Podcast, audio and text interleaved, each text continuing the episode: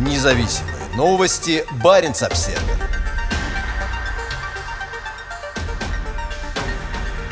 Единый призыв к миру на замерзшей границе с Россией. Люди разных национальностей выступили с единым призывом к Путину положить конец войне. Норвежцы, русские, украинцы прошли в знак протеста границы на реке Пас. Когда 24 февраля Путин начал войну с Украиной, люди были шокированы новостями. У многих растут опасения, что возвращаются времена холодной войны, когда приграничных контактов не было или они были минимальны. До 1992 года река Пас была одним из двух мест в Европе, где Советский Союз непосредственно граничил с государством-членом НАТО. Вторым была граница между Турцией и Арменией. Многие из участников шествия в это воскресенье родились уже после Холодной войны. «Остановите Путина! Остановите войну!» гласили плакаты, которые несли дети. Шествие можно было не только увидеть, но и услышать с российского берега реки. Хотя Украина находится далеко от границы России с Европой на севере, последствия войны ощущаются и здесь. Сухопутную границу может пересекать лишь ограниченный круг россиян. Авиасообщение остановлено, а в понедельник МИД Норвегии рекомендовал своим гражданам не ездить в Россию. В нескольких километрах к востоку от границы, в долине реки реки Печенга расположены гарнизоны 200-й мотострелковой бригады и 61-й бригады морской пехоты Северного флота. Их солдаты сейчас воюют в Украине. На границе с Россией протестующие спели песню на известное стихотворение норвежского поэта Нордала Грига к молодежи, окруженной врагами, направленное против войны и экстремизма. Эта песня является самым трогательным норвежским гимном мира и получила всемирную известность после теракта в летнем лагере молодежной организации рабочей партии на острове Утоя в 2011 2011 году.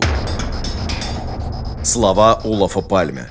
В своей речи перед маршем протеста член профсоюза из Киркинесса Турбьерн Брокс Вебер процитировал слова бывшего премьер-министра Швеции Улафа Пальме, назвавшего фашистский режим Франка в Испании чертовым убийцей. «Сегодня мы можем сказать президенту Владимиру Путину, вы тоже чертов убийца», сказал Брокс Вебер.